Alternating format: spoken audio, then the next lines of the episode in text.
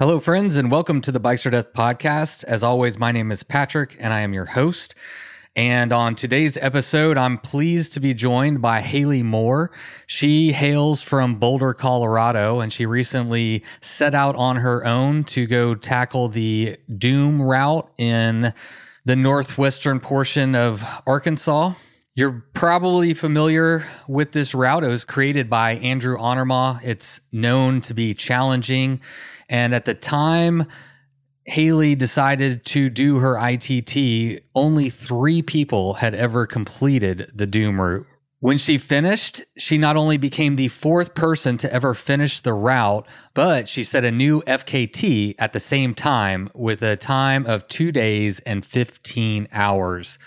Kind of the fun thing about when this is all playing out is that tonight, actually, I leave to head up to Oark, Arkansas. I'm going to be covering the Doom route, hopefully doing some podcasting, taking some pictures, meeting some people. And uh, so this episode is very timely. If you are heading up to Gravel Doom or you're just interested in that, that event or you want to hear Haley's story, uh, this is a very timely episode. And I hope that everybody enjoys it. I really did. Haley is relatively new to bike pack racing. So I took this opportunity to ask her if we're going to be seeing more of her on the race circuit. She is not confined to the bike alone, she does many other sports. And we talk about some of those too, namely climbing. I'm kind of a climbing fan. And so anytime I interview climbers, it's not uncommon that we talk about it a little bit. But uh, great conversation with Haley. I appreciate her jumping on a call literally just, I think, two or three days after finishing her ITT and new FKT on the Gravel Doom route. We had an awesome chat, and I can't wait to share it with you. But before we get to that, why don't we take a moment to thank the people that made today's episode possible, starting with our newest batch of patrons. First up, we got Rocky, Robert H., Logan Mumma, Oh, I like that. Logan Mama, Bob Vale, and Chris V. Appreciate y'all signing up and check this out. I've already recorded next week's episode, surprise guest. But listen, there's going to be two episodes coming out next week. One is going to have bonus content that's for patrons only, and one is going to be for free and it's going to be to everybody. So if you want to get the bonus content, you can sign up over at patreon.com forward slash bikes or death. All right. Well, listen, today's episode is also brought to us by my friends over at Kuat. They make the best bike racks in the world. I know because I have one. And I'd like to tell you about a couple of the racks that I would recommend.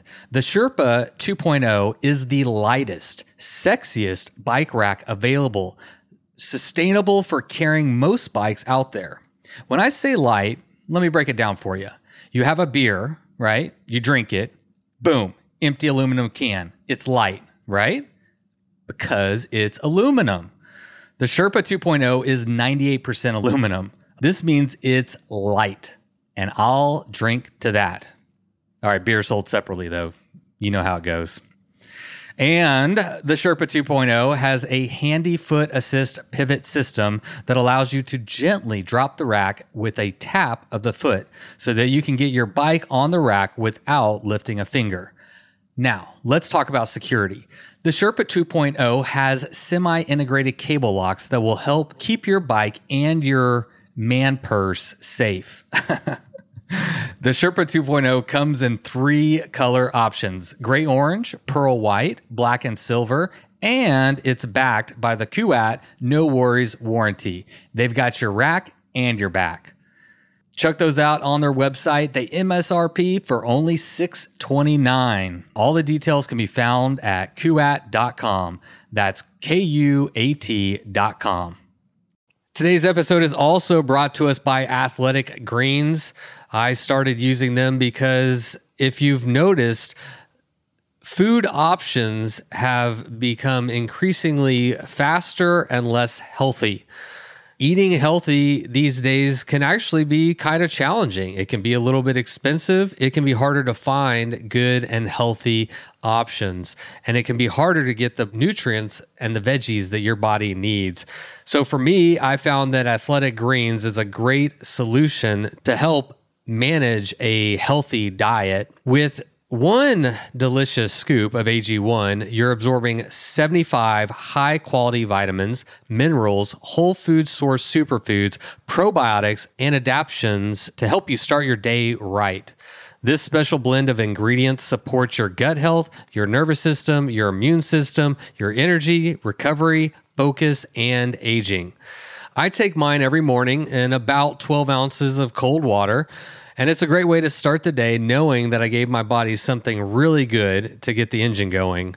Now, to make this easy, and we want to make it easy, if you'd like to try Athletic Greens, they are going to give you a free one year supply of immune supporting vitamin D and five free travel packs with your first purchase. All you have to do is visit athleticgreens.com forward slash bikes or death.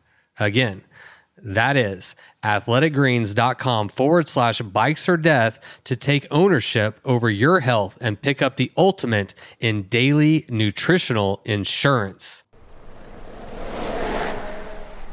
Alrighty, folks. Thanks for hanging in here with me. Don't forget to support the people that make this show possible if you can. We appreciate it. Mwah.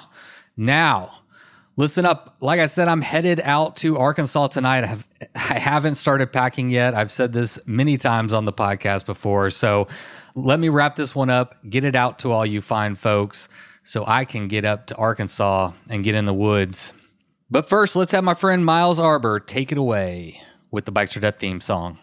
You load up your bike, you ride away from home. You could be with your friends or you could be alone. You ride for a day or maybe more. You just love being in the great outdoors. Everything you need is strapped to your bars, including that new pillow you got from Santa Claus. And then you think, oh shit, to yourself. You left that super lightweight tent on the living room shelf. Bikes.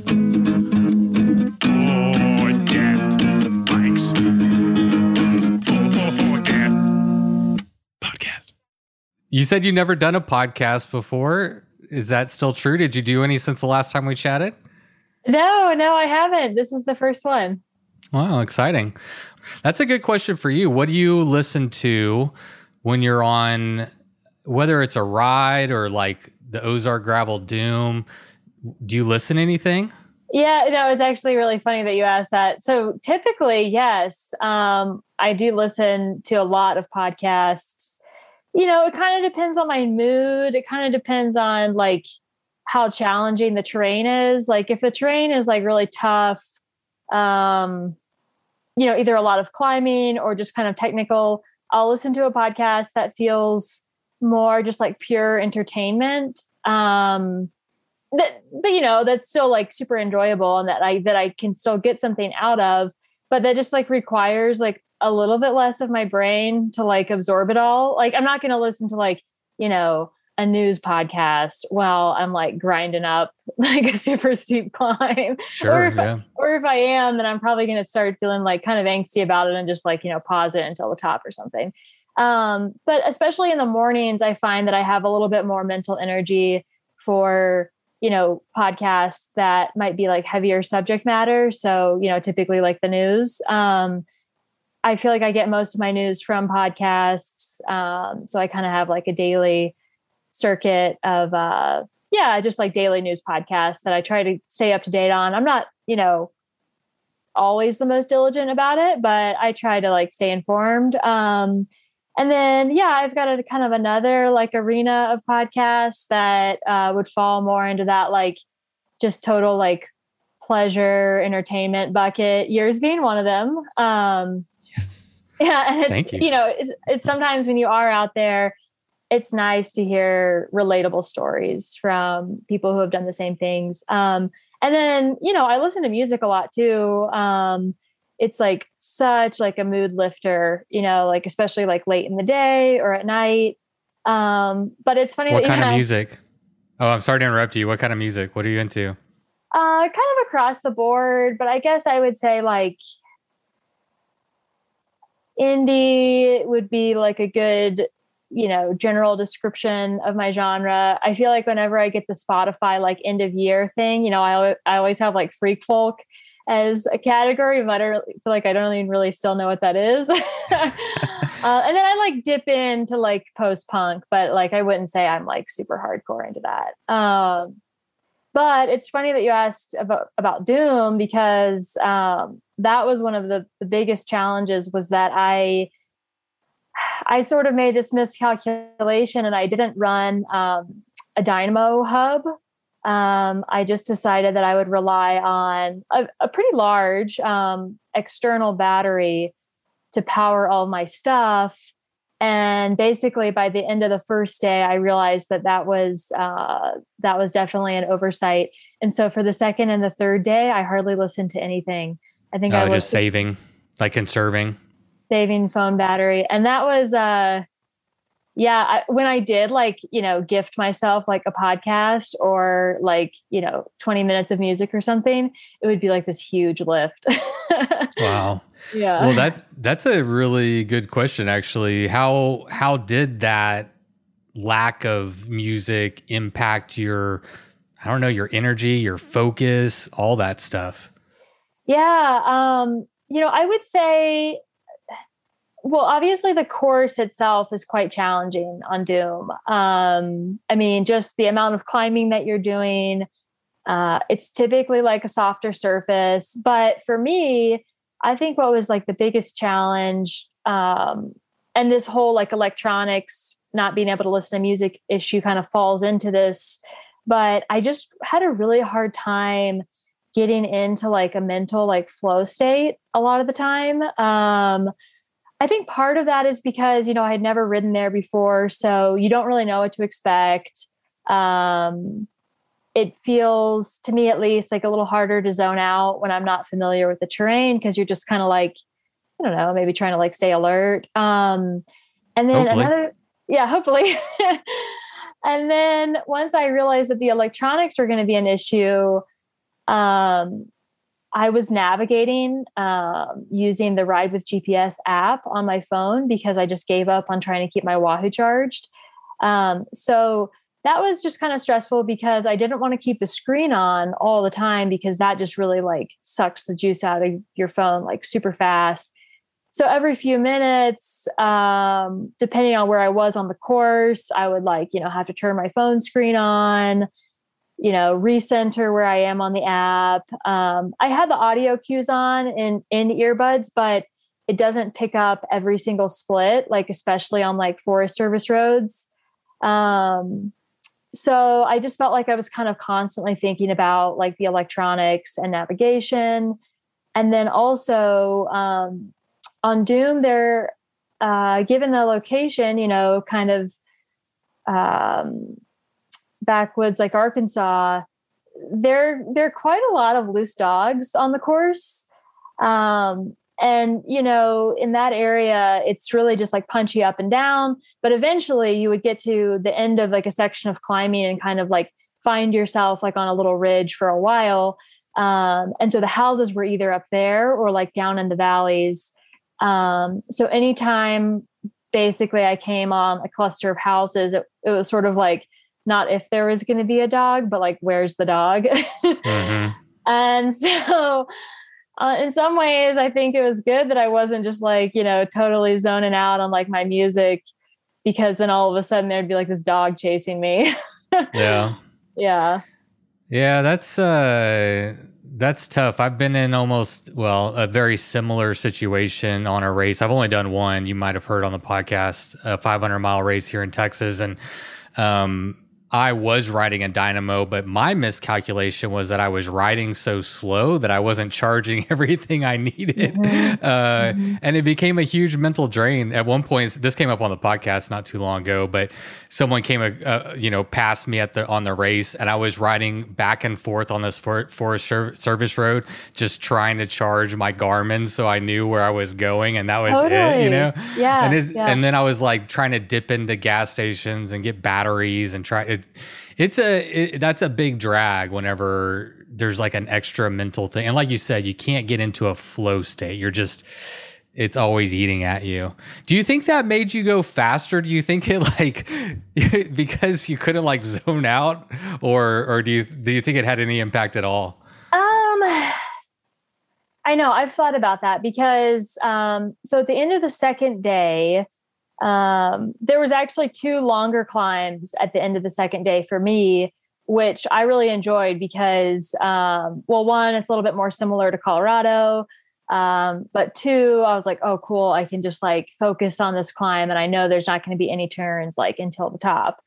Um, but, anyways, um, after those two climbs, um, I was coming down uh, into this little town that's like north of Clarksville. Um, and there was a gas, or I don't, well, it was a gas station convenience store that I knew closed at nine. And because there were some kind of unexpected, like fun little ATV sections on the descent, I was like, oh man, like I don't know if I'm gonna make the like the nine o'clock um cutoff. But simultaneously, at this point, I'm only navigating on my phone and it's at like 11%. Uh, and my inReach tracker had also just like pinged me that it was at like 10%. So I was like, oh man, like I got to get to the store because like if my phone had died, you know, that would have been it. I yeah. wouldn't have been able to like divine my way, you know, because it wasn't like a straight shot.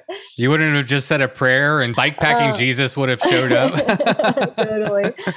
Um, but so when I got to this store, it was 9:30. I was like, "Oh man, they're closed." But the owner was actually like coming out and he let me just like pop in and get like a snack really quick. But um basically you know, I needed to charge all my stuff that night, like both of my front lights, phone, tracker, um and I also needed to get dinner, but like the next store was 15 miles away and it was also closed and not opening until 7 a.m. Um, the town of Clarksville itself would have been like a 12 mile, like round trip detour on this road that seemed like quite busy.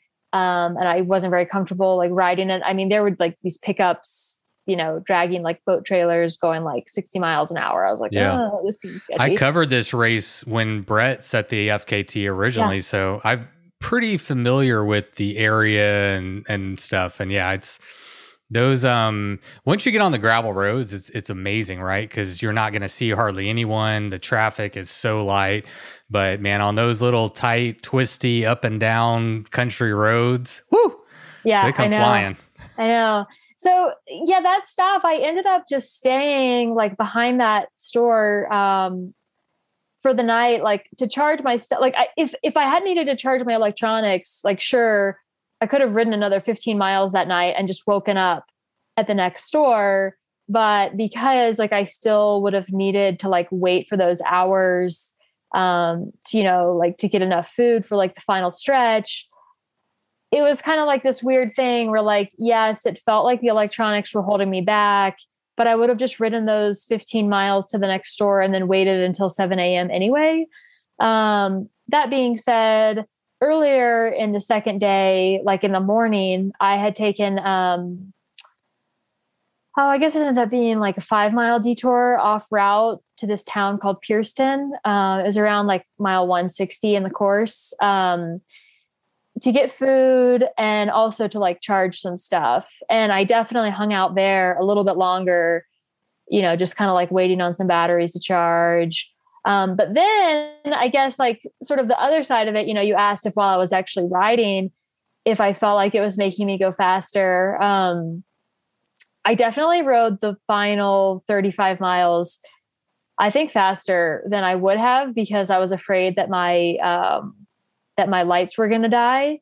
And so, so basically, I started the last 35 miles of the course around, I don't know, 5:45 p.m. And I was like, okay, I've got about you know two hours, two two and a half hours um, until it like starts getting dark. And you know, since Andrew had like thrown in a couple of like techier sections earlier in the course, even though that section started out as like pretty smooth gravel, I was just like anticipating, like, oh, what if there's like a 10 mile stretch where I'm like walking part of it, you know? So in that way, yeah, I did ride pretty hard um, just to cover as many miles as I could before the sun went down. Yeah. So I don't know. yeah, I mean, it, it is interesting, but I mean, that is bike pack racing, isn't it? I mean, mm-hmm. those are right. the things that come up, and you can't always control them. And obviously, if you did it again, you can learn from that and bring your dynamo. Probably. Let's uh, let's back up. I did want to get to know you a little bit before we uh, got too deep into the doom. Um, so just you know, for for starters, where do you live and what do you do for work? Yeah, I live in Boulder, Colorado, um, but I'm from North Carolina originally. Um, yeah, I've been out here about five and a half years. Um, and for work, um, I kind of do a couple different things, but my primary gig is I'm a freelance copywriter. Um, so, you know, just like brand messaging. Uh, I work a lot with Pearl Izumi on that front, um, just like managing their their athlete blog, and then also doing like um, email copywriting, um, website copy, that kind of stuff. Um, but I'm also um, involved in this local race here called Ned Gravel. Um, Ned Gravel? Yeah, so it's named after this town uh, just west of Boulder called Nederland. Uh, yeah, so for short, Ned Gravel. So um, yeah, I like I do their social media and help out with some of their like events. So you sound like uh, any other self-employed person. You've got to do 50 jobs, you know, if you want to have like I assume I'm, I'm, making some assumptions here that you have some flexibility in your schedule that you can leave Boulder and go to Doom, and um, you know you have that flexibility. But with that flexibility comes, uh, at least for me, it's like you're doing a thousand things at one time and trying to find any way to make a penny and make it work and everything. Yeah, totally. That's yeah, that's pretty accurate. yeah. Do you enjoy doing that kind of stuff, or is it more the freedom that it gives you that that you appreciate? No, I do enjoy it. Um, I really enjoy writing, and the thing with copywriting, especially when you find a brand who's like messaging you actually enjoy, like promoting. Um, yeah, it's kind of this nice balance between creative work, but like not so creative that you feel like you have to be like super inspired every time you do it. You know, there's enough sort of like formulaic, you know, kind of like uh not you know you know what I'm saying. It's it's yeah. It's I mean the same thing whenever I do an interview. I mean, there's kind of a basic formula, you know. I mean, yeah. once you get in the groove, you kind of know, yeah, what's gonna go next essentially or something. Yeah. Yeah, yeah. Um, but I think I'll enjoy it more um, after I finish up this online school program that I've been doing. Um, I've been completing a user experience design certificate course online for, uh, I guess, almost a year. and um, so that feels just sort of like this extra burden of like you know obviously i'm not getting paid to do it like i'm the one who's paying. And you know and it and it does take up like significant time so um, so are you the one pumping up antone's uh, instagram numbers or what? Oh no he he's responsible for that himself. Did i get his name right? Uh, anton. Anton okay yeah, anton yeah, yeah. or tony. Um, or tony okay. Yeah. So you know, knowing you just through social media, I see you're involved in a lot of different sports, uh, endurance activities. I'm curious, uh, what all do you do? It, it, seems like you're running, maybe skiing, uh, climbing, uh, scra- scrambling up boulders. All yeah, kinds right. Of stuff. yeah, um, I definitely do enjoy the variety, and I feel like, you know, even though though there's a lot of challenges to living in Boulder, um, the proximity to all these different activities is one of the things that like I love so much about this place, and that makes it feel super unique. Um, when I moved here, actually five and a half years ago, I was basically only into climbing, um, bouldering specifically. Um, and then, yeah, just, you know, coming from the East Coast, moving to the mountains, I got I got more intrigued by like the longer the longer stuff because um oh, I don't know, bouldering is great. It's like about it's about like it's climbing and it's like most condensed form. You know, it's the movement is typically pretty hard, you know, relatively speaking. Um, and also the movement is like the most creative, but it's really limited to you know obviously like a smaller scale and when i moved to colorado you know i was just kind of like blown away by the mountains. Um, and, you know, foot travel and the bike seemed like the best way to get out uh, and see all that stuff. So, so you just got into cycling as a matter of uh, like the best vehicle for accessing the outdoors, going and seeing pretty things, or yeah, kind of. I mean, I guess I technically got into it through commuting. Um, you know, when I was in high school, I had like my little hybrid like commuter and I got my license during the recession. So all of a sudden, like gas was like so expensive. um, and I was like, well, I can't pay for that. So I just started like commuting by bike then to, you know, to friends' houses and to like my after school job and that kind of thing. Um, but it was like fully, you know, functional, just like utilitarian. Um, and then, yeah, I kind of like kind of commuted in college. Um, but then didn't even have a bike when I moved out here. But Boulder has like a really awesome network of bike paths. So I just bought like a single speed um, from a coworker for like super cheap. Started getting back into riding when I moved here. Um, because I, you know, road riding had always seemed like kind of boring and like dangerous to me. Um, and then as a climber, um, mountain biking just seemed like too risky you know, I had a friend who like, you know, broke her collarbone mountain biking and she was a climber and that was like her fun activity on the side and I was like, well, you know, I'm too serious about climbing to like get injured doing one of these other things. so um but then that's that's also kind of around the time when uh I think the phenomenon of like gravel bikes started to become somewhat mainstream. You know, this would have been like early 2018. Um, so yeah, I bought uh, I bought a gravel bike and um, yeah, started doing some bike touring.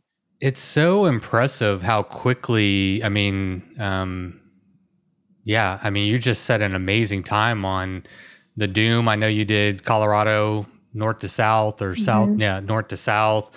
Um, pretty pretty impressive. we're, we're Paint me a picture of like what your life looks like in terms of recreating. Is cycling your objective and you do all these other things to like keep it interesting, keep yourself fit, keep your mind active? Like where where are you landing right now with all the different kind of sports that you you take on? For sure. Yeah. Um I I think I would say that cycling is number 1. Um first of all, when I started getting more into the endurance stuff, um, I was a little bit disillusioned, like with the climbing community at that time, or like the climbing scene rather, um, in Boulder, I guess, and also just sort of like what climbing required here to like really um, excel at it. Like I felt like I was kind of at this like tipping point where I was you know, I was like pretty good, but like definitely, you know, nothing to like write home about. You know, I was like an upper end average boulderer. But I just um, you know, in the South, in the Southeast, I, you know, I lived in North Carolina and in Tennessee. Um, the concentration of climbing access areas were just so much closer to where I lived. So I didn't feel like I had to like, you know, spend the whole day driving or like, you know whatever to really have access to that. Um, and i also you know i never really got into bouldering as a solitary activity. Um, I, a lot of people do and you know really strong climbers do that and do they do it well. But uh yeah i never enjoy doing it solo because of sort of like the risk factor of like you know what if you fall and like your pad's not in the right place or whatever um, at the same time, I think I'm pretty introverted. And so it would always be like exhausting for me, like going and spending, you know, more than just physically exhausting, going and like spending the day with all these people. yeah. Oh, I get that.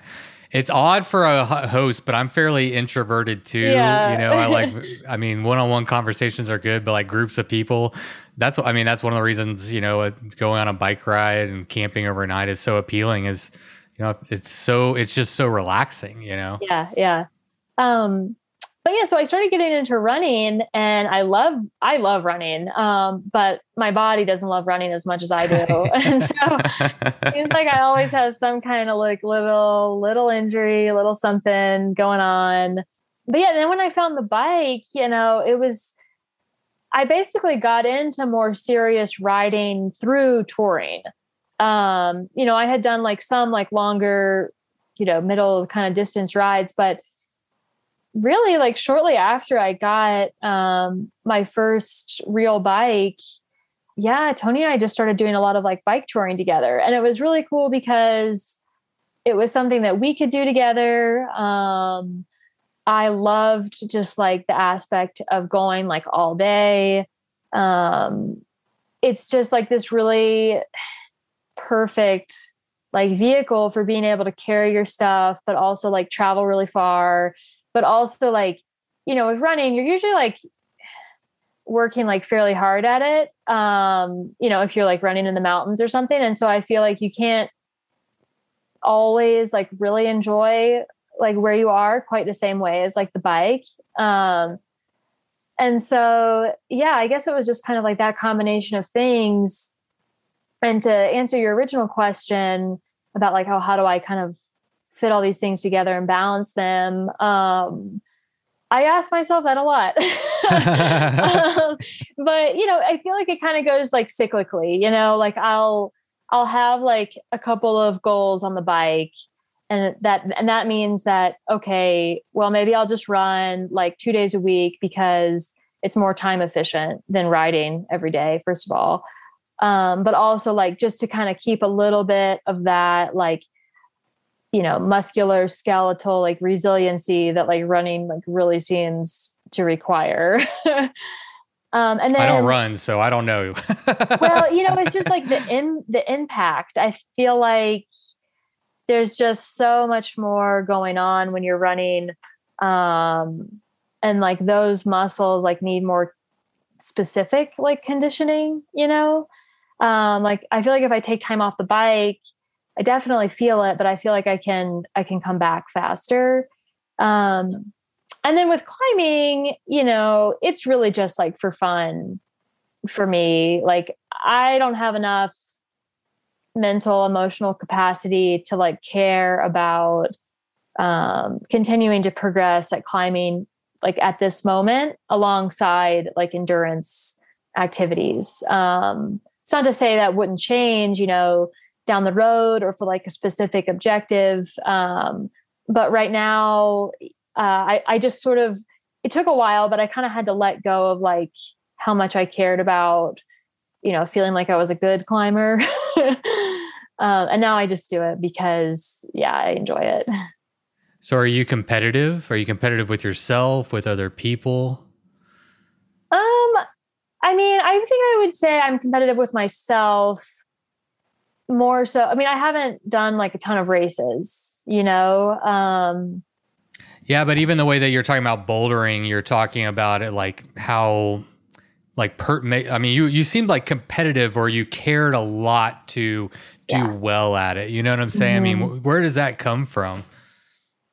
yeah, I know. Um so with bouldering there's the it's a little bit different I think from the bike because bouldering is so much climbing is so much more technical. Um there's this so whenever how familiar are you with bouldering? Do you understand like like the problems and you send the problem and there's like the grading scale of difficulty. Yes, I got all that. Yeah. Yeah. yeah okay. I'm big. I I'm a huge fan of climbing. I watch okay. every single climbing documentary I can oh, find amazing. on yeah. the Netflix. I'm, uh, you know, I'm huge like you know Tommy Caldwell or yeah, Honnold yeah, or whoever. I mean, uh, yeah, I I follow the sport. Um, I'm personally like kind of afraid of heights yeah. and don't want to. I don't know. I've done a little climbing, but yeah. No, I just anyway. before I got like too jargony, I wanted yeah, to make sure. Yeah. I think um, I can keep up. I think so. yeah, no, you. I'm sure you're fine.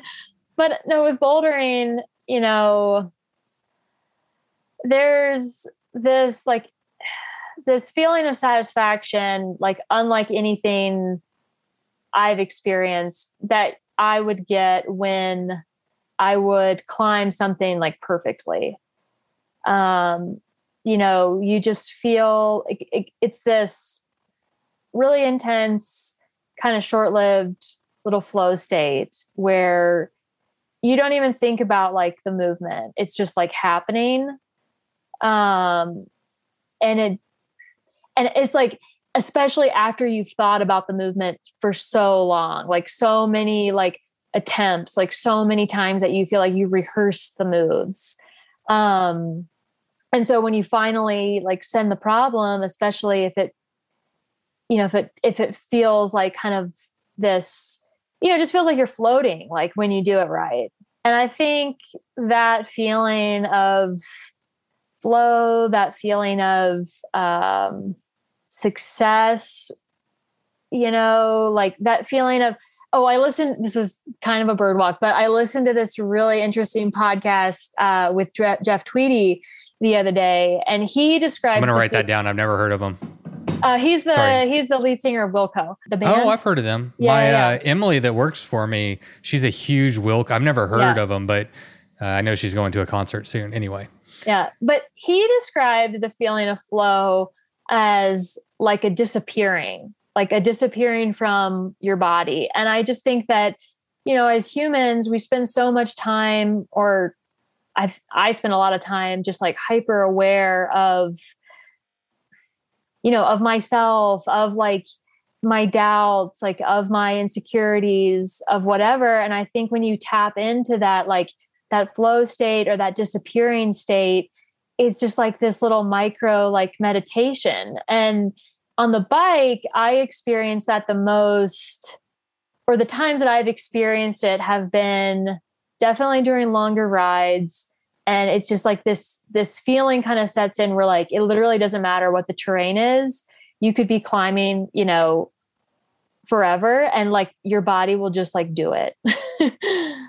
What i what i think i'm learning about you and what's important to tell people that maybe aren't familiar with climbing is what's really impressive about any kind of climbing it, it's not when you hit flow state well maybe that is but for me the most impressive impressive thing is how many times a climber will try a problem.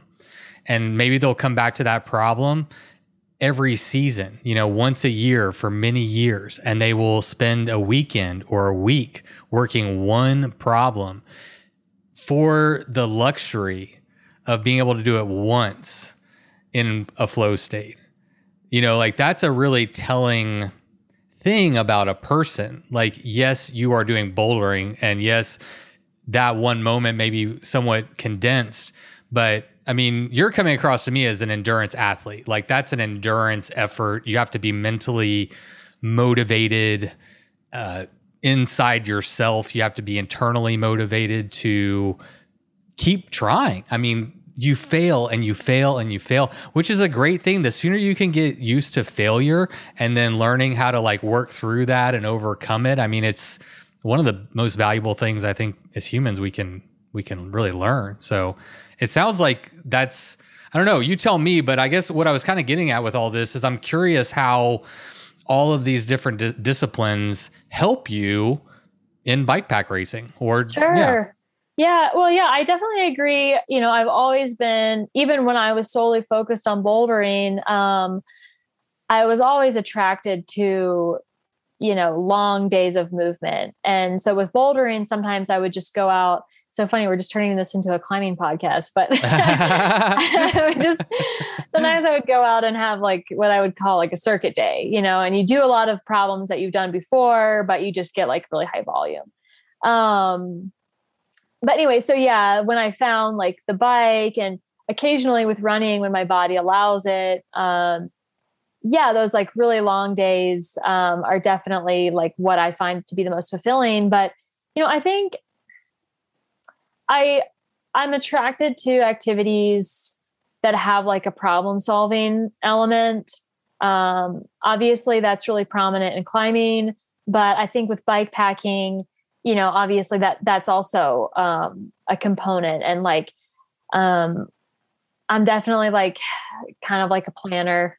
I like to be organized, you know, I like to like know what to expect. Um, and so I think that that part of my personality also plays nicely with bike packing um, in that you know it's uh, it's enjoyable for me to kind of like try to map out like you know what i'm going to need and like how far i can get and if i don't get this far then what's plan b and um, at the same time i think that you know bike packing and touring has has taught me to be like a little bit less like rigid um, mentally and not get like bent out of shape if something doesn't go how I think it should go or how I expected it to go. And so, um, yeah, I don't know. I, I guess I feel like, yeah, the more analytical side of me like plays into bike packing, but it's also like helped me um, be a little more relaxed too. I had this observation um, after doing these podcasts for a little while there's a lot of engineers that are attracted to bike packing. And uh, it, it's pretty obvious. It's it's a puzzle. This is a huge puzzle. It's you know your fitness your diet your mental all the logistics that you're talking about your equipment your gear the way, i mean it's everything.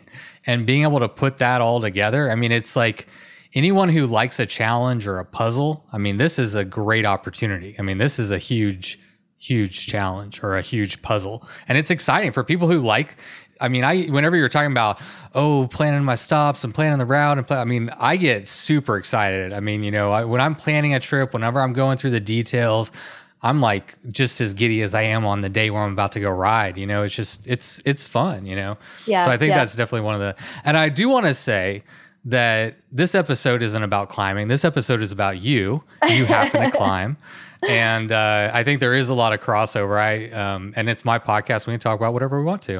Um, but we've we've talked about climbing a decent amount on the podcast. I think there's a lot of crossover. I mean, these, yeah, uh, you know, I mean, uh, we all just like getting outdoors and experiencing nature, pushing ourselves, and there's a lot of different ways to do it. We just happen to talk about bike packing mostly here.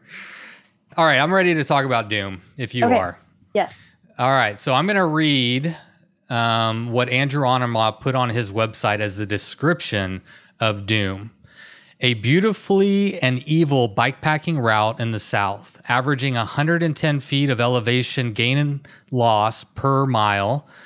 Riders are either buckling up for a rowdy descent or gritting their teeth for a tumultuous climb. Oh, no, a torturous climb.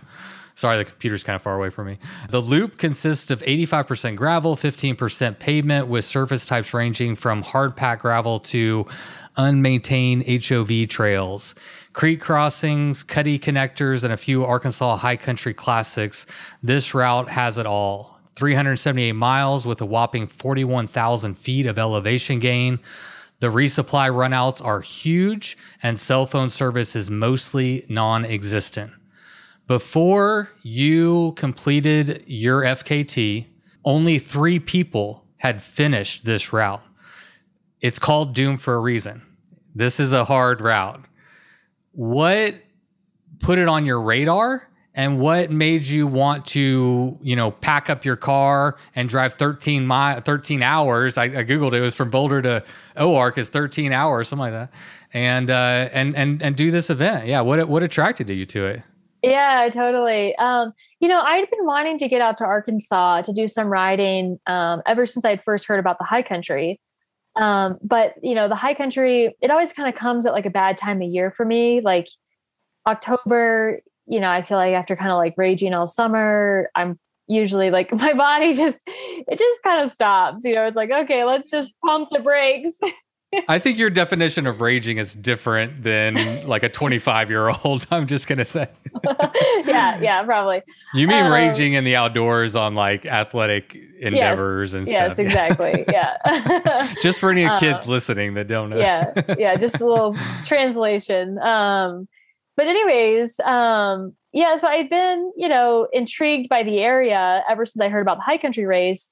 And then Doom came on my radar actually after Brett uh, did it back in January, which I still, after writing the route, I'm just still even more impressed than when I first heard that he had done it in January because of just the conditions, the water, you know, managing your body temperature in that weather. Um, anyways, kudos to Brett because that was crazy. But um, and I just and I do want to note for my own self because whenever I said on the I, I don't know if you heard about the podcast, I announced that you would be the next guest, and I was like, I gave a little dig to Brett, and I was like, and she smoked your time, buddy.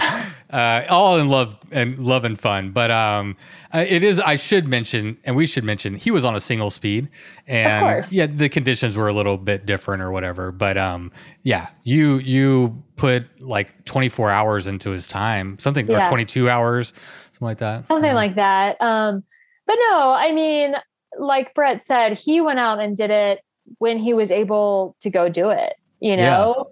Yeah. Um, and so I think that that's like super impressive. And he was really supportive while I was out there. He like sent me some really nice messages and um, we actually like talked briefly on the phone when I was driving back, um, which was really nice. One because, um, you know, breaking up the drive, and two, he's just like a super quality human. Um, but anyways, so yeah, I heard about it um, after his attempt, and it's funny actually. Originally, um, uh, my boyfriend Tony and I had thought we might go out in early April and ride the route in opposite directions as like individual time oh. trials, like on our ah. own, which would have been kind of fun. yeah, that would have been really cool. Um, but we both just got like super busy, like we had traveled like already a good bit. We had like family going on. Um, it just wasn't a good time. And then so we kind of just like let it slide. Um, and then I'm actually signed up for the XL at Unbound this year. Um, I'll be there too. The, oh, nice, nice. For the last few weeks, um, yeah, the XL has just been kind of like weighing heavy, like on my mind. And um, I'm I am excited. I'm I'm quite excited for it, but I've never done. Like, go ahead. Uh, just well, I think you were about to explain, um, but you know what part of it has been weighing on your mind.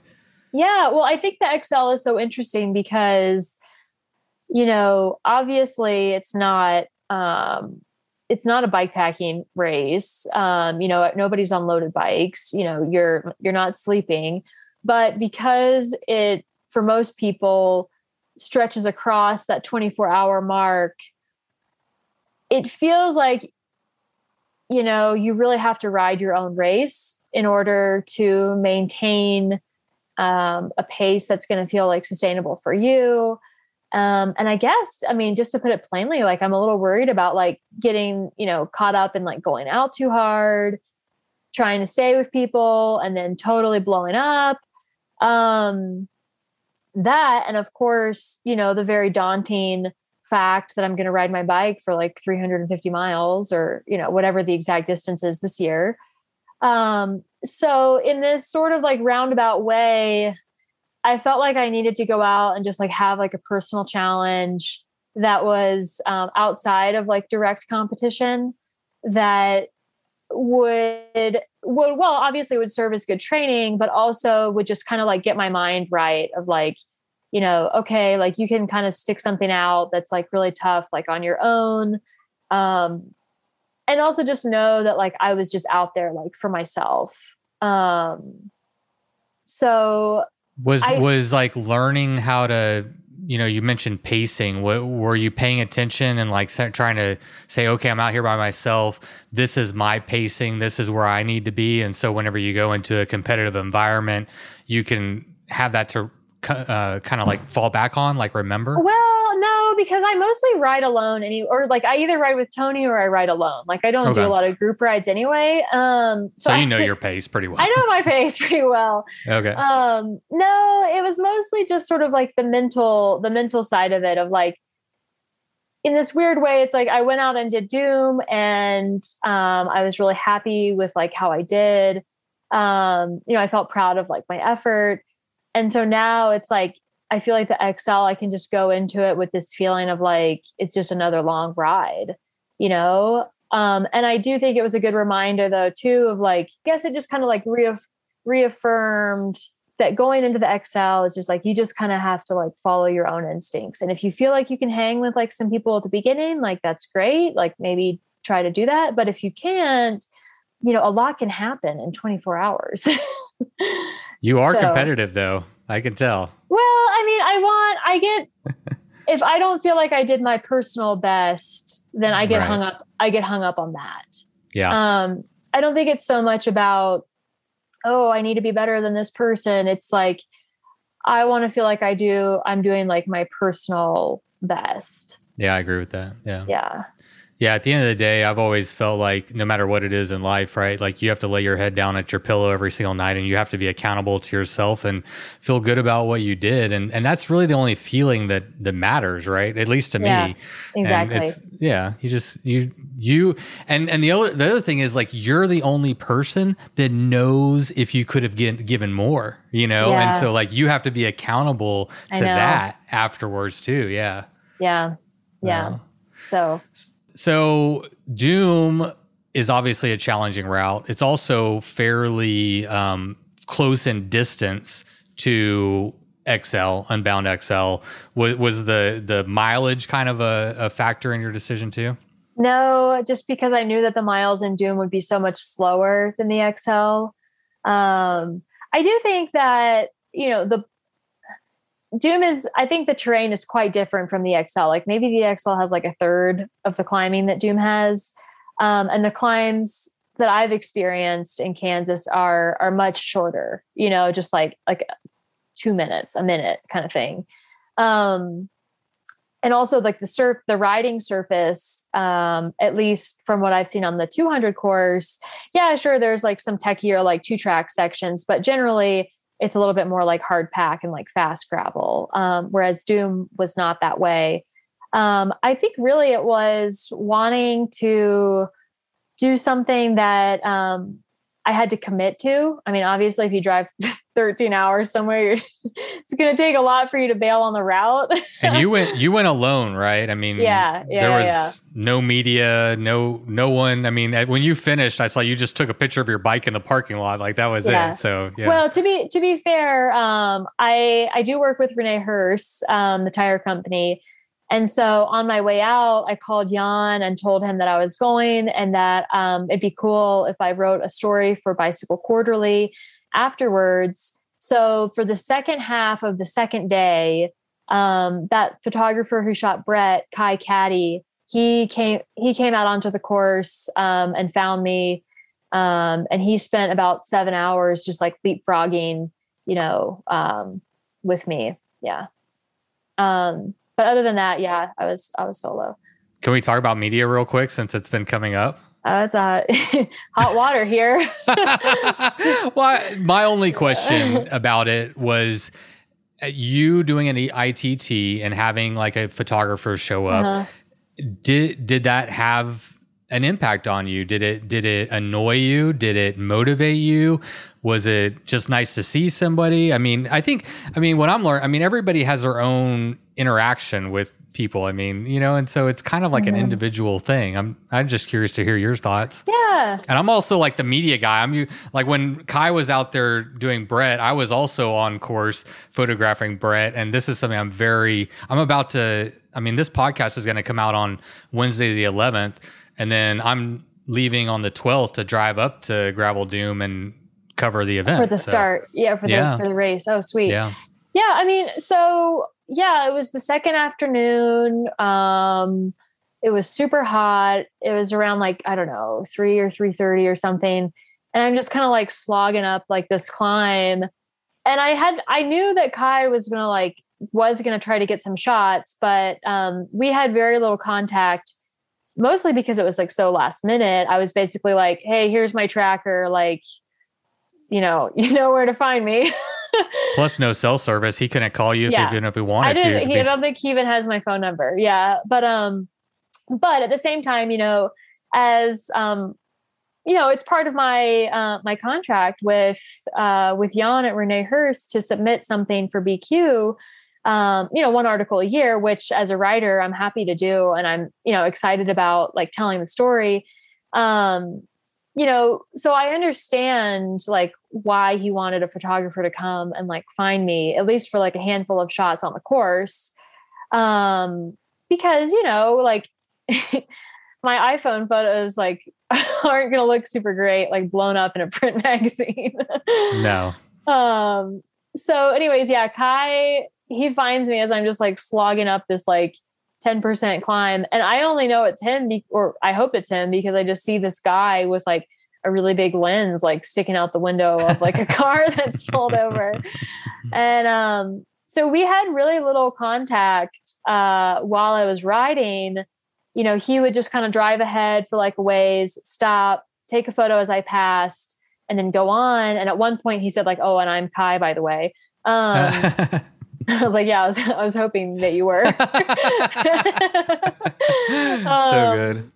And then when I got to um, that that store, it's called like the Red Lick Country Store, where um, I ended up stopping that night because of my electronics.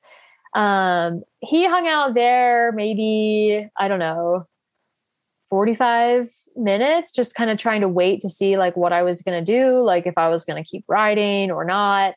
Um, and so he did get some shots of me there, like reorganizing everything on my bike and cleaning my chain and stuff. But, you know, I could tell he was trying not to be like intrusive, like in the situation. Um, and so I don't know. I mean, I know there's a lot of debate about this, but um, if people want publications like Bicycle Quarterly or like Bikepacking and like the Radavist to exist, Bikes are death. dead. Well, you're not you're not the, as visual of a um a medium. No, as I'm they working are. on it. I'm working Yeah. on it. Yeah. I just got my new camera. Check this out. Oh, s- Yo, Oh, wow. Yeah, Look at nice. that. I got I got a big ass lens for it too. I'm ready.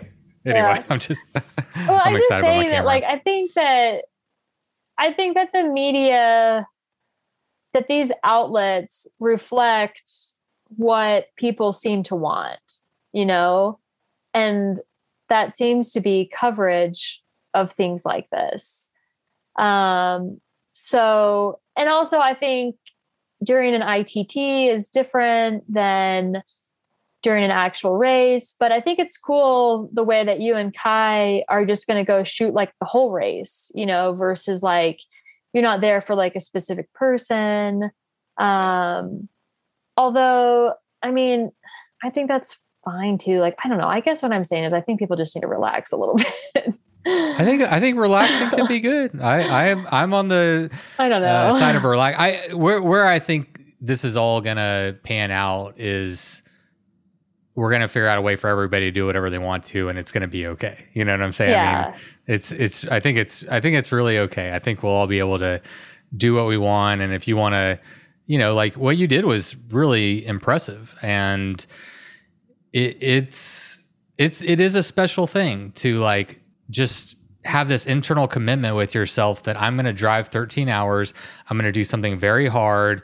And I mean, yeah, maybe a guy will like come up and like take a few pictures of you like one afternoon or whatever. But I mean, you're going to finish in the dark by yourself with no fanfare. I mean, you you know, there's something very, um, I always say romantic, but it, it's like very appealing, very cool. It's badass. It's Uh, thanks. I just think that, you know, yeah, I mean, I'm definitely going to do bike packing races that, you know, where maybe somebody's meeting me at the finish or like the XL, there's going to be tons of people at the finish. And like that will be really special in its own way too.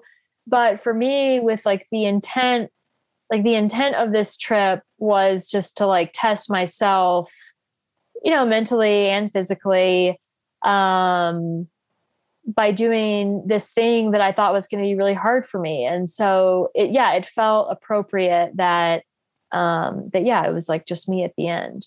Um, that to say, if, if Tony had been able to come, like I would have been so psyched to see him at Oh, the end, yeah. you know, but like, yeah. it's just, that's just how it was. So It's all good. All of it is good. I think Yeah. that, you know that's where I land. Like it's all good. Uh, no, I really like what you said. It's just different. and I think it's I think Lael said a similar thing when she spoke on your podcast um, not too long ago. Like, yeah, people can just go do what they want, you know, and um, and however you want to do it, I think is is okay. Yeah. No, I think these conversations. I hope are are good. I I hope.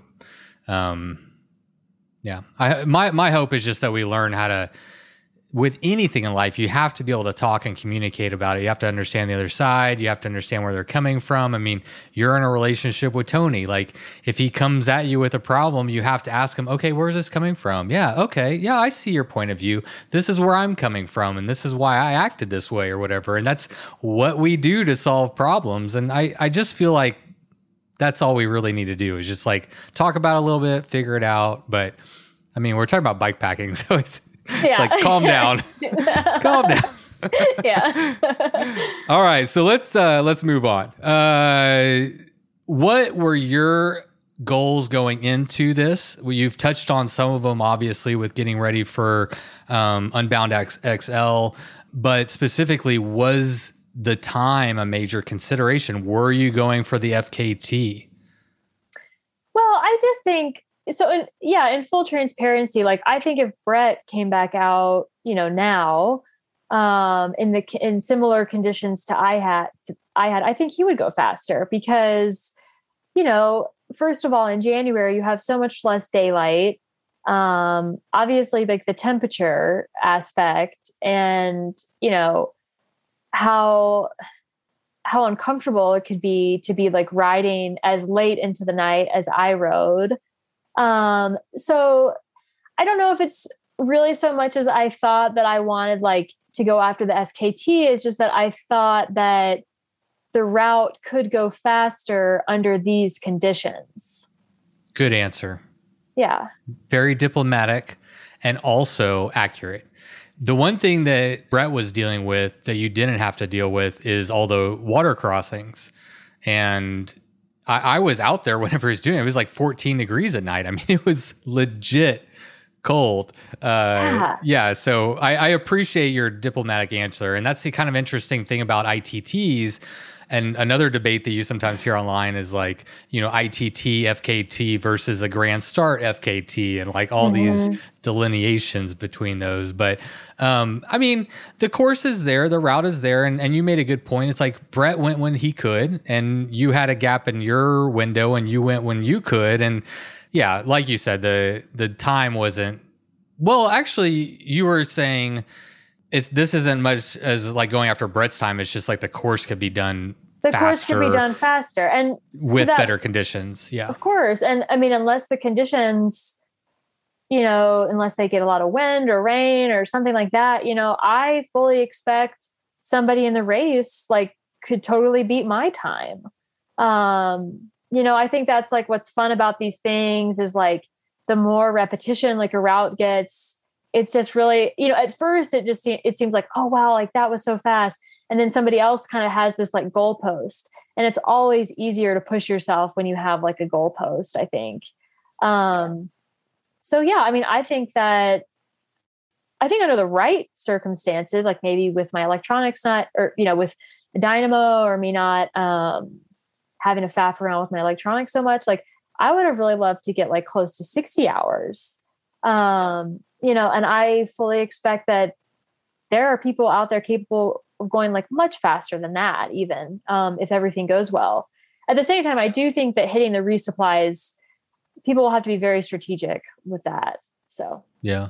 Yeah. That's one of the hugest challenges is the and it's in his description is the distance between between resupplies.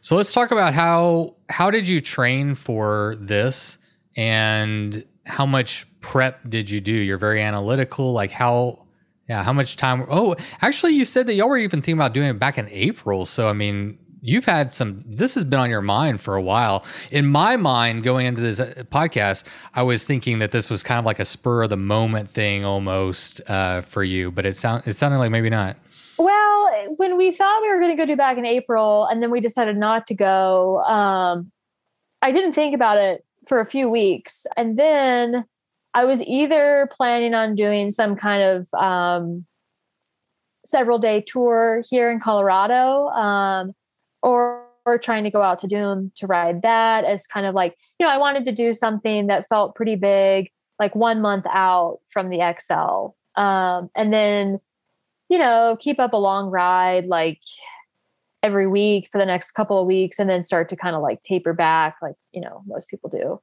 so tell us Uh, what a long ride is for you yeah it just kind of depends. I feel like something that's been a little bit different for me this um, really since January. Well, um, instead of thinking about miles, I've been just thinking a little bit more about like time on the bike.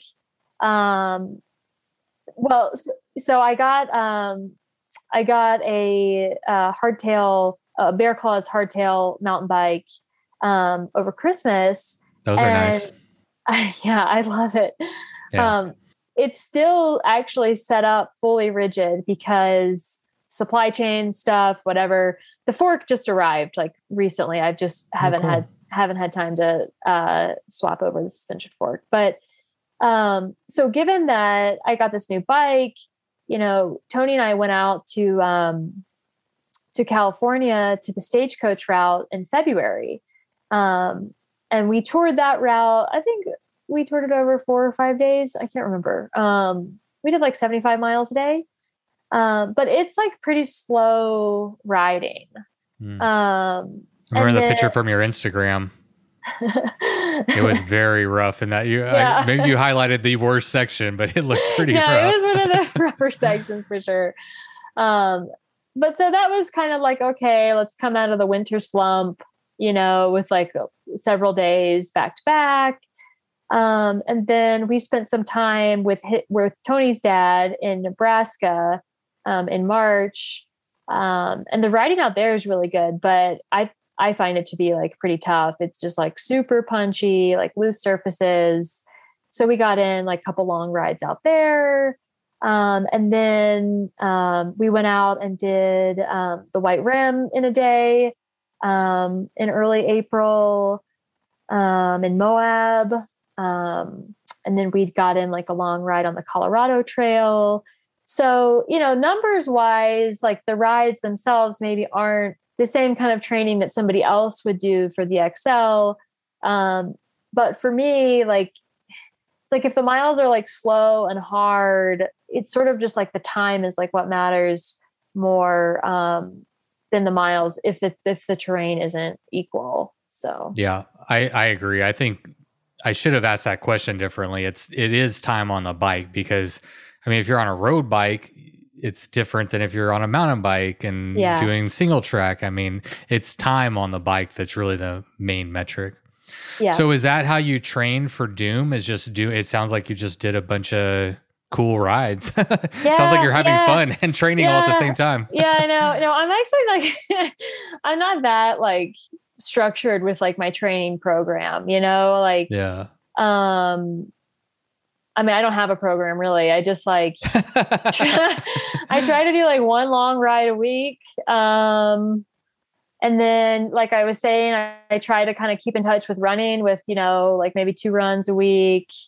And then just kind of fill in the rest with like what makes sense based on the weather, based on like my schedule. Um, you know, running is like way more time efficient. So if I have like a busier week work wise, maybe I'll run a little bit more. If I have a little bit more time, I'll get on the bike.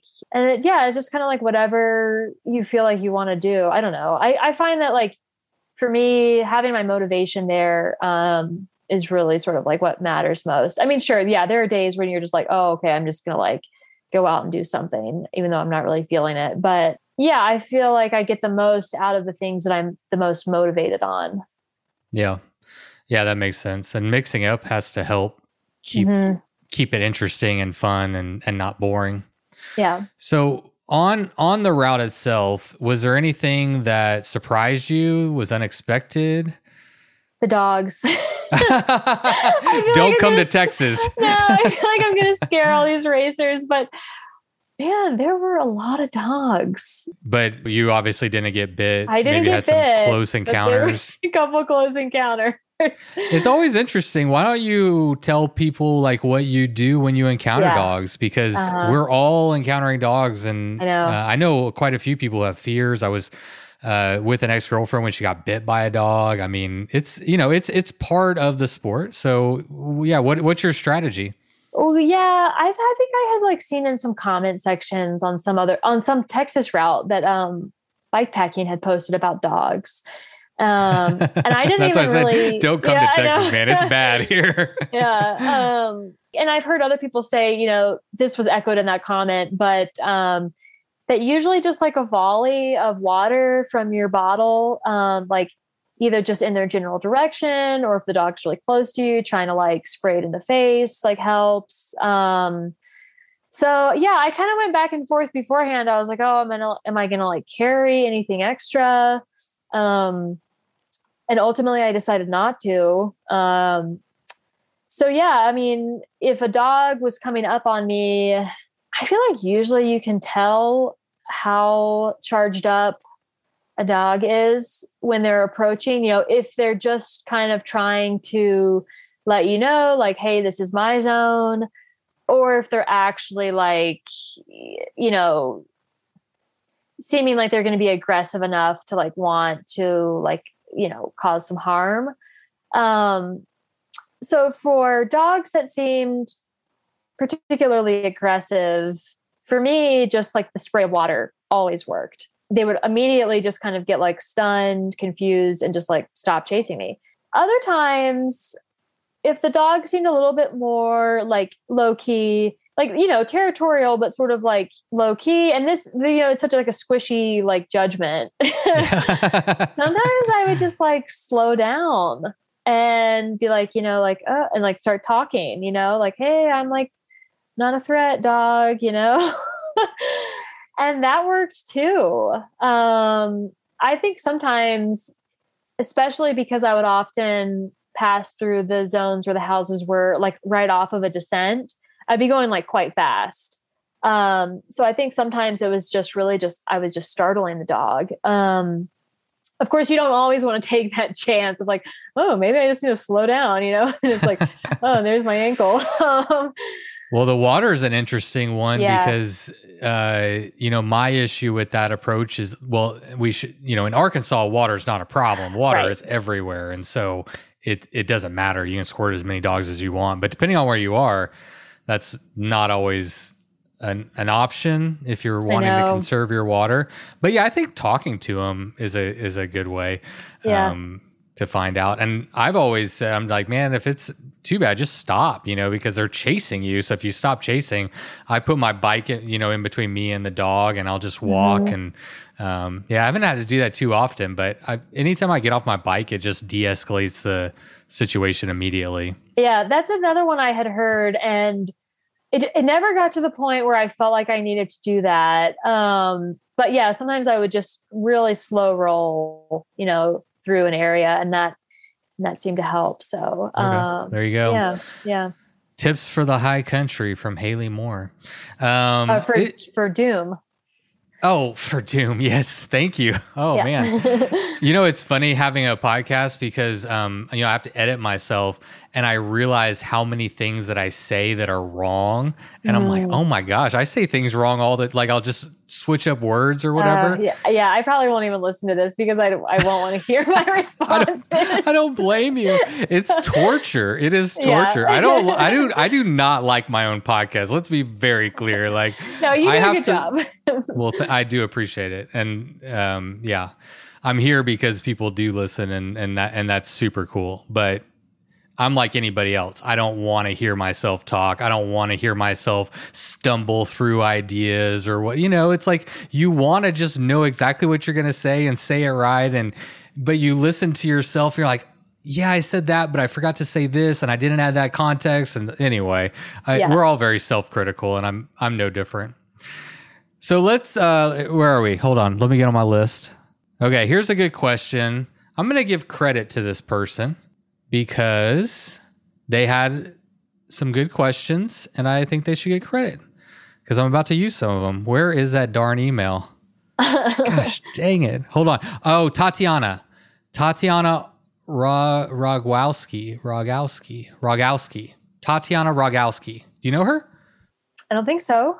Oh, okay. Well, she's a big fan of yours. And uh, shout out Tatiana and thank you for uh, sending in some questions.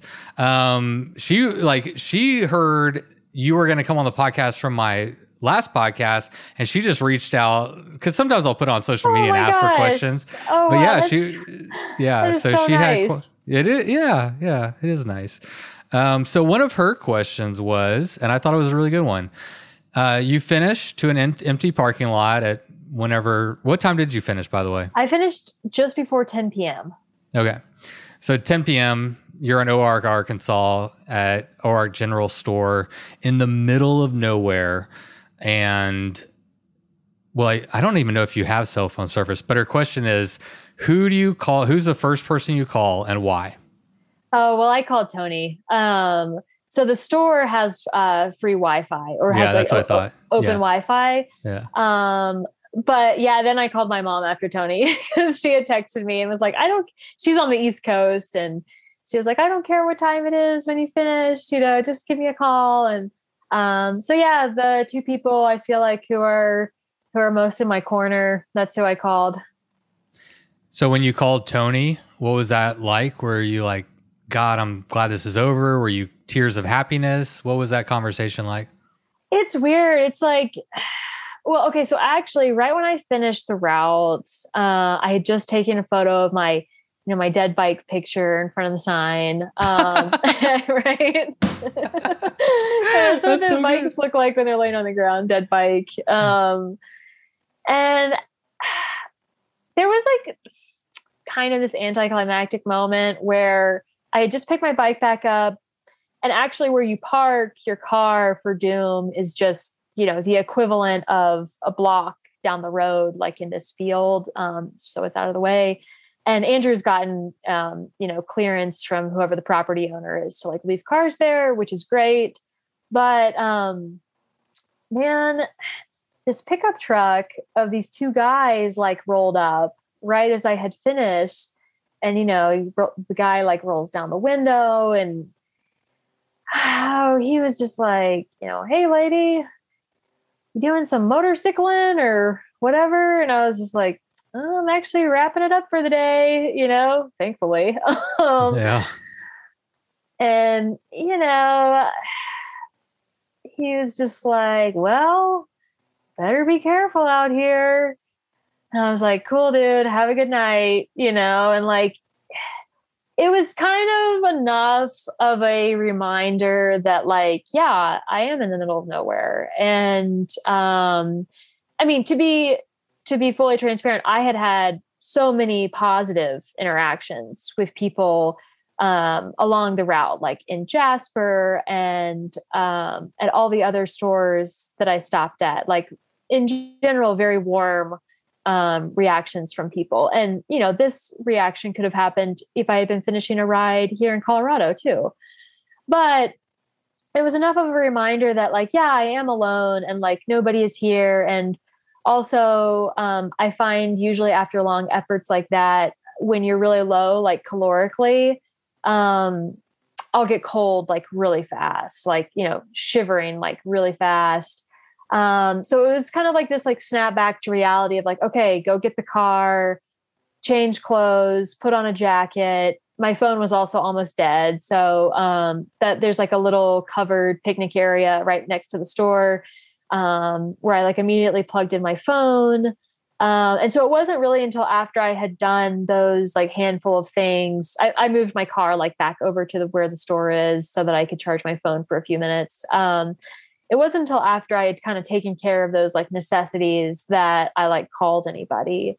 Um, and then when I called Tony, yeah, it was just he he was so supportive, you know, like he had been texting me like on the final climb, even though I wasn't getting the text.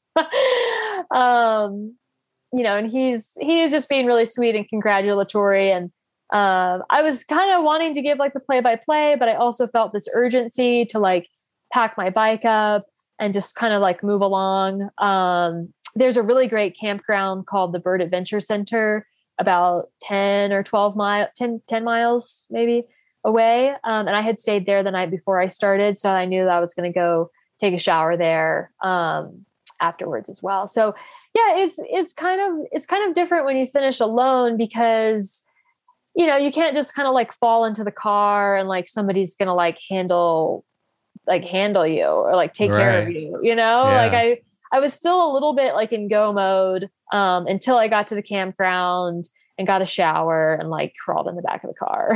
yeah, that makes Yeah. a lot of sense, especially knowing that there's a couple dudes rolling around in a truck that know you're in the parking lot by yourself at 10, 11 o'clock at night in the middle of nowhere. Like Yeah. it's just, it's just like I, I mean, listen, I, when I when I, I've been approached, um, I was at like two o'clock in the morning at, at a church looking for water, and some drunk redneck rolls up in his truck and shines his light on me, and he's like, "What are you doing here?" You know, and I was like, "You have to explain what you're doing," Yeah, you know, to yeah. a drunk redneck at two o'clock in the morning. It, it, it's I, it's not a comfortable feeling for anybody. I, I've never been a woman. I would imagine it's less comforting if you're a woman. yeah, I've never been a man, so I can only, you know, I can only say it was uncomfortable for me. Yeah. yeah, yeah. But I, I mean that that makes a lot of sense, and I'm glad that. Um, let, let me ask you this question. I think it's an important one. Um, I always like to get women's perspectives because I'm not one. How do you manage? Maybe you don't have fears, but like, how do you manage your fears and anxieties about solo travel as a woman? How do you how do you manage these encounters to feel as safe as you can? hmm Yeah. Yeah. I guess um,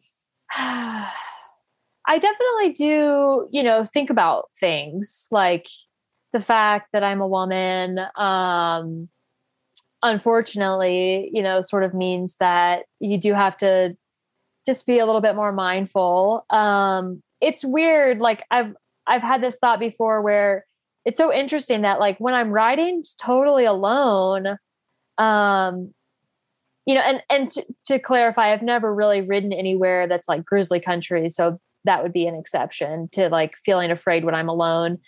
And you know, mountain lions here in Colorado is just sort of like, well, I don't think that like I could be attacked by a mountain lion when I'm running. You know, it's like not really going to be very different on the bike. It's just sort of like a freak thing that if it were to happen, it was going to happen. Um, but It's it's people that are the scariest. I know, and, that's such a it is such a people. shame. It's not nature. Yeah, it's not nature. um, it's such a shame that that is what feels the most insecure. You know, I do ride with an inReach, um, so there's always that. You know, like going into Doom, it did give me peace of mind that I knew that like at least Andrew was like in the area and like had my link.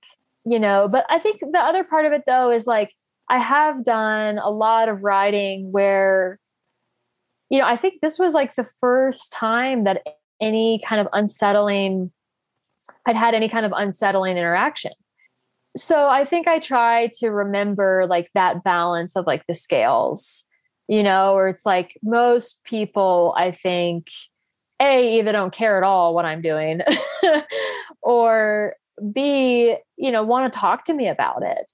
So yeah, I think it's just kind of trying to like remind yourself of all the times that like nothing has happened um and but at the same time you know like you know at night like obviously i take a little bit more precaution uh, i mean obviously things could happen during the day but i think at night you know you just assume if somebody's out late or like whatever um you you kind of like question their motives. Um hmm and so i will try to like be less seen um at night you know like always i always try to sleep where you know i make sure nobody is like knows can see where i'm sleeping or like if um a car comes by and i'm kind of like getting myself sorted to sleep i'll like turn my headlamp off you know until they're gone that kind of thing so like just like being like aware i think goes a long way Right. yeah I just wanted to echo what you said because I have, um, you know, over the years been able to talk to a lot of women who have done solo self supported, whether it's bike touring or racing or riding, whatever. Um, and I, I've asked this question a lot um, because I know that it's a fear uh, on a lot of, in particular to women, this is a fear that they have and a barrier to entry for, you know, solo expeditions. And what I've heard over and over again is that those negative interactions are are pretty rare. I've never heard of like a really bad one.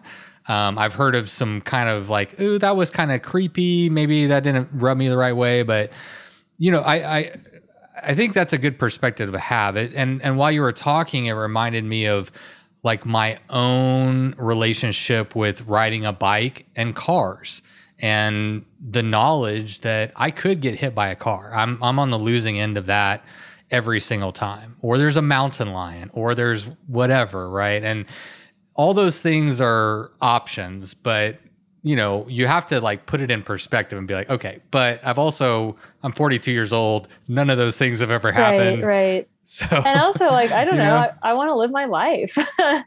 yeah, and yeah, I yeah. Don't be bound by your fears. yeah, and like I think or I hope that you know some of the people that I did cross paths with when I was riding in this area had the had kind of the opposite reaction maybe and they're like oh like this is cool like you know and i just feel like small interactions like that are often what's needed like like personal interactions are what's needed to kind of like shift perspectives not like you know these really abstract things that you hear about like far away or like in the news or like whatever. It's the stuff that happens to you like close to home Thank you for saying that.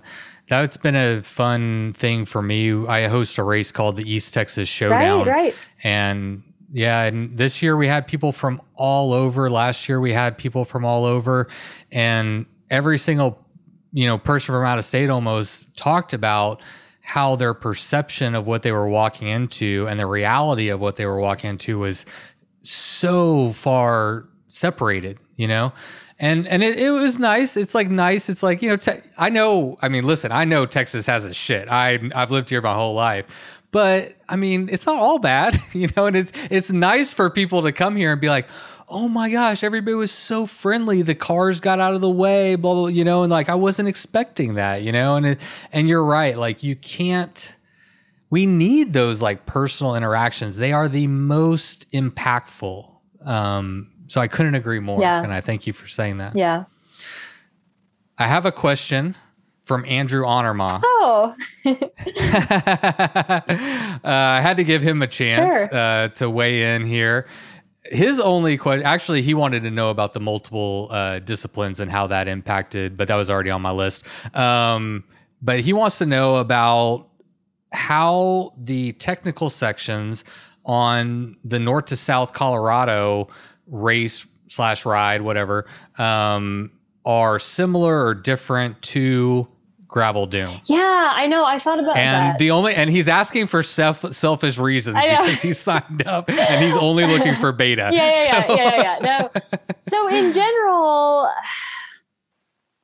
I think there are definitely more fast miles on north south. And you know, it's kind of like with Doom, there was kind of this um oh, like this like minimum like with the terrain. Like the terrain was kind of or this like threshold with the terrain. Like the terrain was like basically always like kind of slow. And then there would just be because like this the surfaces i think maybe because there have been some recent moisture um the surfaces were like fairly soft and then there would be you know small to like kind of ball bearing like golf ball size like gravel on like some sections of the course. So especially when you're climbing you just feel like you're working way harder to gain traction than um, if you're just climbing like hard packed gravel which i think most more of colorado is like that. Um, also i felt like the technical sections in doom um, they were a little bit more just like kind of sprinkled throughout the course. Like, sure, there would be, there was a handful of sections that would like last for like several miles if you're on like an OHV trail or something like that. But generally, they were a little bit more um, kind of sporadic and like shorter lived, but maybe more frequent. Um, whereas in North South, you can kind of you can kind of outline where the technical sections are. I mean, there have been a couple of changes to the course um, this year, um, but you know, there's this one um, iconic pass that you go over called Rollins Pass that goes up to like 11K. Um, and then when you descend on the other side, oh my gosh, it's like you want like a mountain bike, you know, it's like super loose, big rocks, like Jeep Road, you know. Um, but once you're done with it, like that's like the technical section, you're back to like fast gravel. Um, so I would say in general, North South has a lot more fast has a lot more fast miles and maybe there's more disparity between what's technical and like what's not technical. Um, I do know though that this year the race director Mark has added in like a 10 mile section of single track, which is it's a really cool section of single track. I've ridden it a few times. Um, and it's like it's like easy mountain biking terrain, you know. So on like a loaded gravel bike, like you'll be fine. I think aside from the first like steep punch to sort of like gain the ridge that the trail follows, I don't even think you have to hike any of it really. Um, so yeah, I, I guess that's the best way to say it is that there's um, a clearer delineation in north south between like, oh, this is like kind of techy, um, and then like going back to like kind of like the fast stuff. All right, Andrew. I hope that was the answer you were hoping for. it pays to, to, know the podcast host. Yeah. you can get personal questions yeah, on there. Yeah. All right, Haley. So, like I said, this episode is going to come out on Wednesday, the next day. Um, we got 40 something people that are going to be taking on the Doom route that you just set a new FKT on. And I think there might be a couple of them that might listen to this podcast. I hope that they do. What what is and maybe you don't want to give, actually now that I'm like asking this question, I realize you might not want to give advice to people who may be trying to take away your FKT. No, no, I'm, but I also have I'm, the feeling that you don't care. Yeah, yeah. like if somebody's faster than me, like you know, I don't feel like my advice is going to be the deal breaker. and at the same time, though, so, like the whole point of doing these things is to like share the experience. Um, I mean, there was some decisions I made going into the course, going into the ride that I would not have made if, you know, folks like Andrew and Dylan Morton um, hadn't been willing to like give me insights into the course. Um, so yeah, I, I think that paying it forward is like is the only way. I think so. Yeah.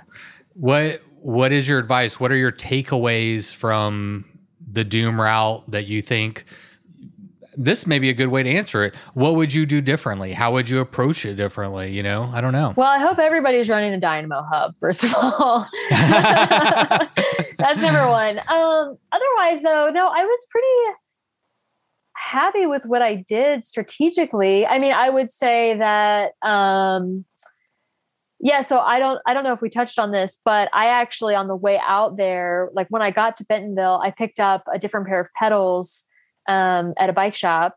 Shout out Joe's Bike Shop. Um, I got you know like the like platform on one side, clipless on the other, um, and I picked up a pair of sandals because I was worried about the creek crossings. Um, and so my yeah, Dylan had told me that um, he thought that in some sections there might be like multiple crossings in quick succession so I was like, okay. And it's, you know, it's such a hassle to like change shoes, especially because my bike shoes are lace up.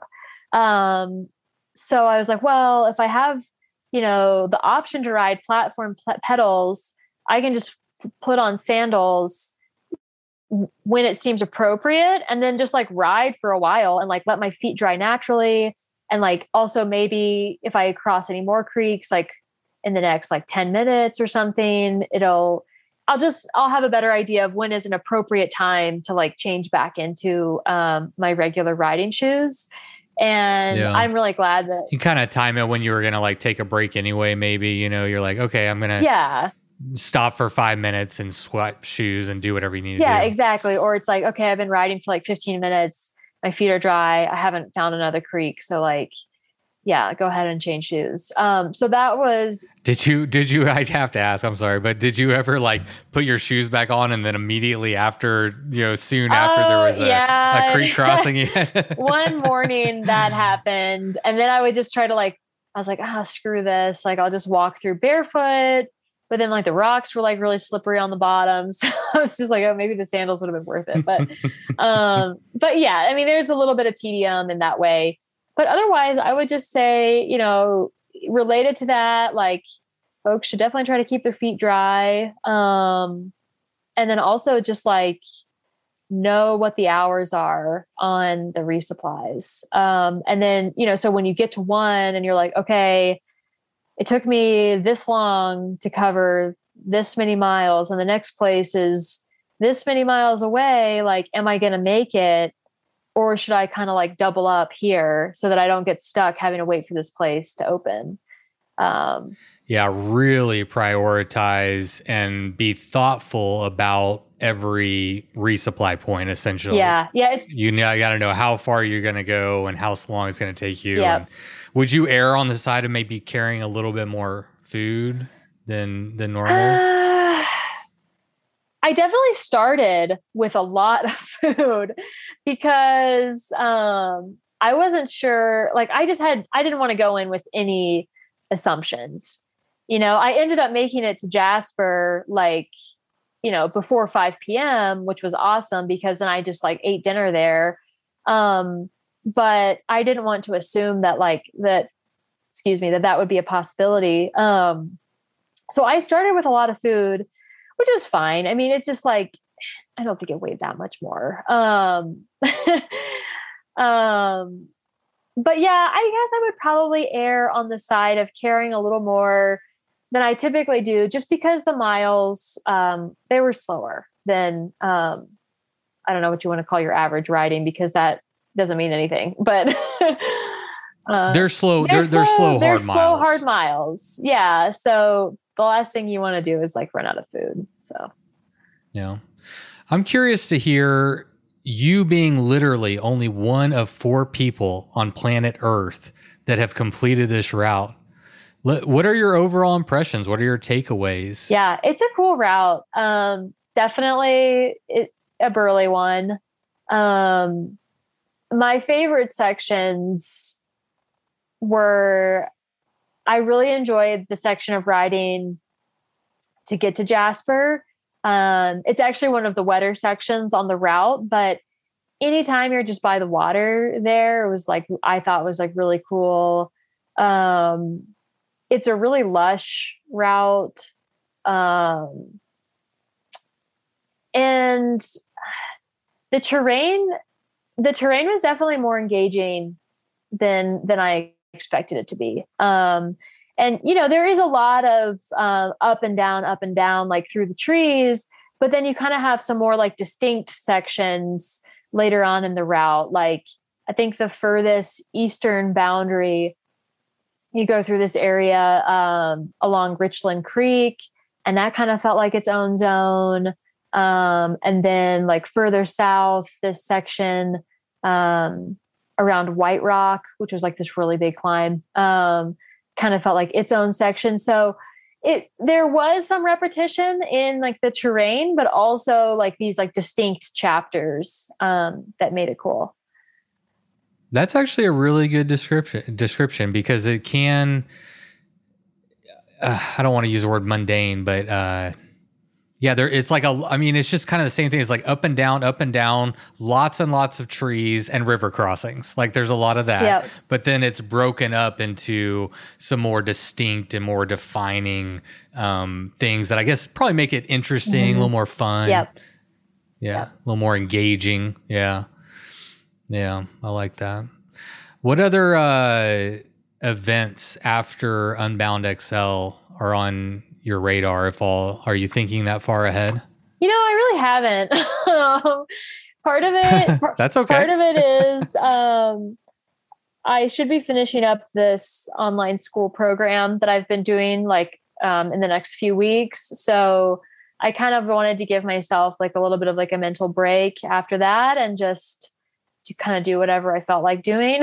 um, I might do north south again. I haven't decided yet. Um, there you go, Andrew. Maybe you can race her.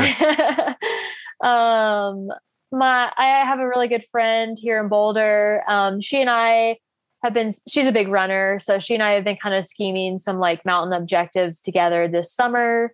Um, she's in the process of completing her PhD program at CU Boulder, and uh, oh, I'm really afraid she's going to move away. So we kind of wanted to like you know do some fun stuff together in the mountains this summer. Um, yeah, that's kind of it. I mean, there's so much to do here in Colorado. Um, in the summertime, it's it's like my absolute favorite time to be here. So I typically don't like to get too far from home in the summer. Yeah. Yeah, you got a good you got a good spot a, there. As long as being in Texas yeah. here, I might actually. This is a perfect segue because uh, I was going to ask you. Um, I mean, for the listening audience, I had I had uh, contacted Tony about um, coming up to Colorado this summer and meeting him. There's a couple other people that I'd like to snag some interviews with when I'm when I'm in town. Um, so hopefully you and I we get a chance to meet. Hopefully uh, we can make that happen this summer. But let's say I come up this summer, yeah.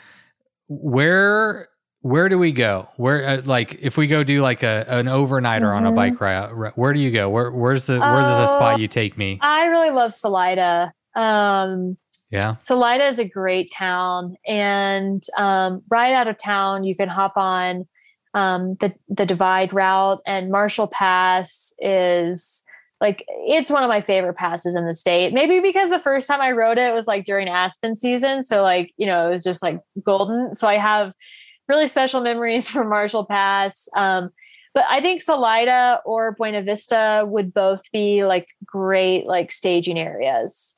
Yeah. Okay. Yep. How far away is that from Boulder? Um, Salida. Oh, how far is Salida? Um, so funny. I feel like I usually get there by bike instead of driving. well, that's good. Like, that's a like good answer. Two, like two hours, maybe. yeah. Okay. Yeah, yeah, yeah, that's a good answer. Yeah. Why? Well, I I hope uh, we can make that happen. I need to uh, probably start planning something. Un- I I do like to plan, but my life is too hectic and crazy to I'm just like I, I said this recently on one podcast. Like it's like whack a mole. I just feel like you know things just keep piling up, and I'm like I'm not really getting ahead. I'm just like yes, doing this all yes. the time, you know. um, and so it's like oh shit, I yeah I got to go do this. I got to go do that, and it'll it'll get better. It'll get better. Yeah, but, for yeah. sure. Um, I I am looking forward to hopefully making that happen, and um, I really really enjoyed talking to you. Um, I, I enjoy getting to know you. And I know you've like downplayed your FKT a little bit, but um, I was really excited by it and I was really happy for you. And I thought it was, yeah, I just thought it was badass. Aww. You know, I mean, I know how hard that route is. I know how tough it is. I know the conditions. I mean, I know the roads. Um, doing what you did was was a real strong effort and uh, i will congratulate you on on a, a, job well done and I, I, was over the moon for you and i'm really happy that you agreed to come on and uh, and and share some of your time with me. Well thanks so much patrick and yeah and i really enjoyed this too. Um, yeah i really appreciate you inviting me on so. Are you happy with your fkt yes yes i i i'm happy i'm happy with my ride yeah yeah yeah. Good good what are your? I, I actually had one other question that I kind of forgot about earlier, and so before I wrap it up, what motivates you to enter a race, or you know, because uh, from talking to you, I, I've learned that you know you like to tour you like to go do this you got to the, you like the laid back stuff and just enjoying nature but seems like every once in a while you're like i gotta i gotta chase that whatever or something you know? Like what what what's going on there? Yeah i mean yeah i do i really love bike touring um you know especially with tony. It's just such a nice way just to like kind of check out and like feel really present um but you know a hard effort oh, it's just kind of this like punctuating experience. Um, and it forces you to be present in a different way than touring because um, you really don't have like the capacity I mean, to be fair, I've only done two bike packing races, by the way, like um, just to put that out there. Um, so I'm not like some great expert, but um, in my experience, any hard effort, whether it's the Unbound like 200 or um, for me, the North South or the ITT on Doom, um, if you're really going for it, you know, you don't really have the capacity to like think about anything else. And in a weird way, like that is kind of like meditative in itself. Um, but also I think it's it's really rewarding to like to just go out and like give something, you know, kind of everything that you've got. Um, like and I know that not everybody is motivated to do that. And I think that's totally fine but whatever it is for me um just really pushing myself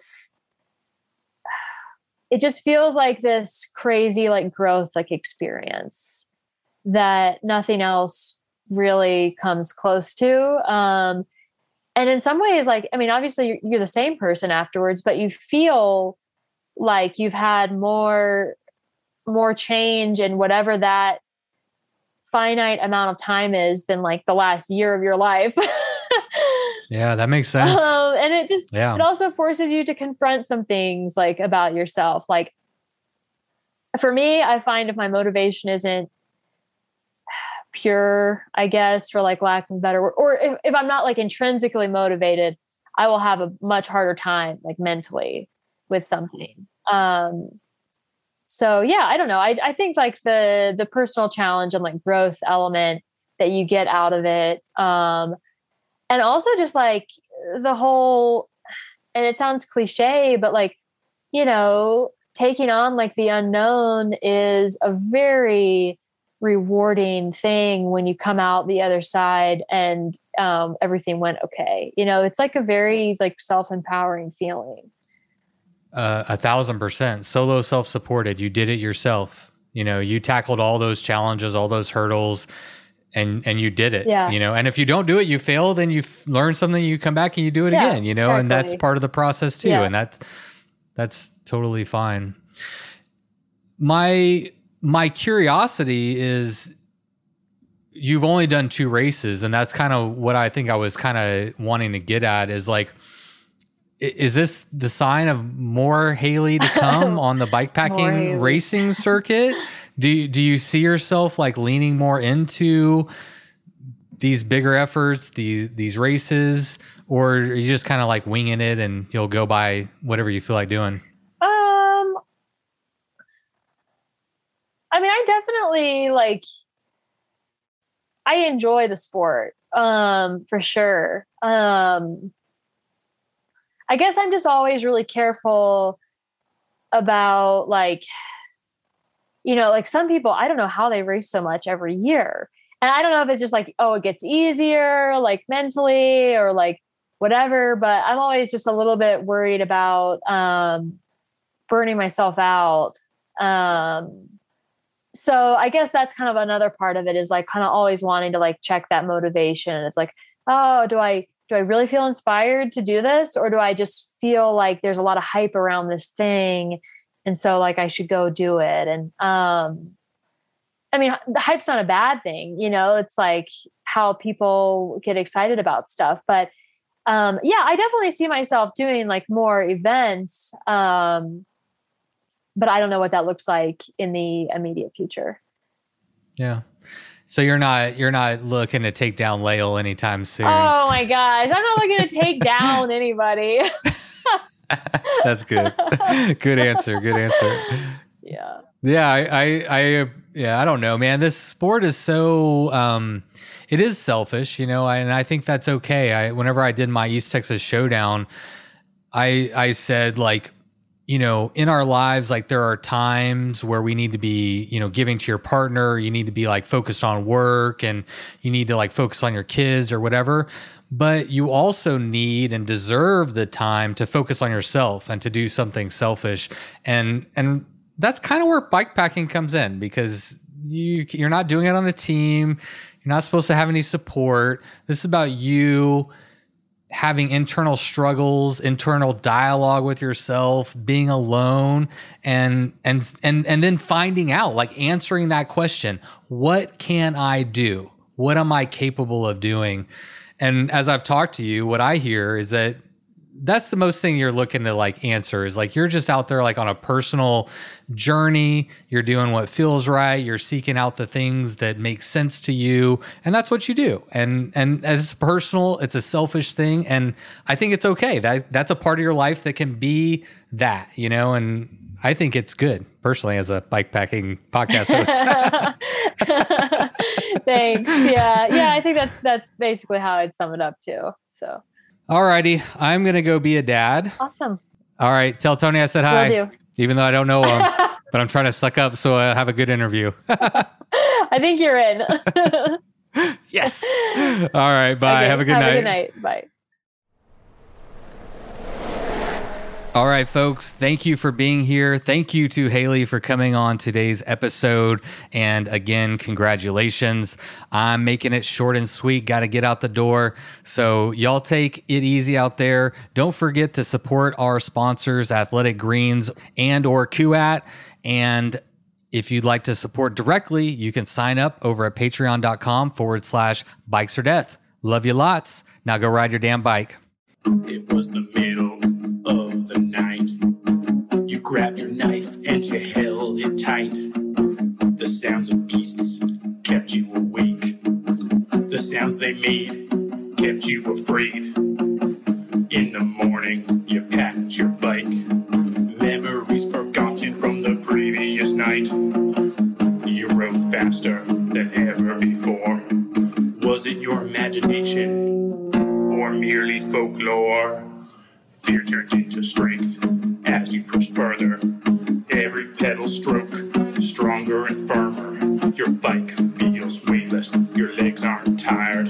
You think to yourself, just a few more miles. Bikes. Oh, death. Bikes. Oh, death.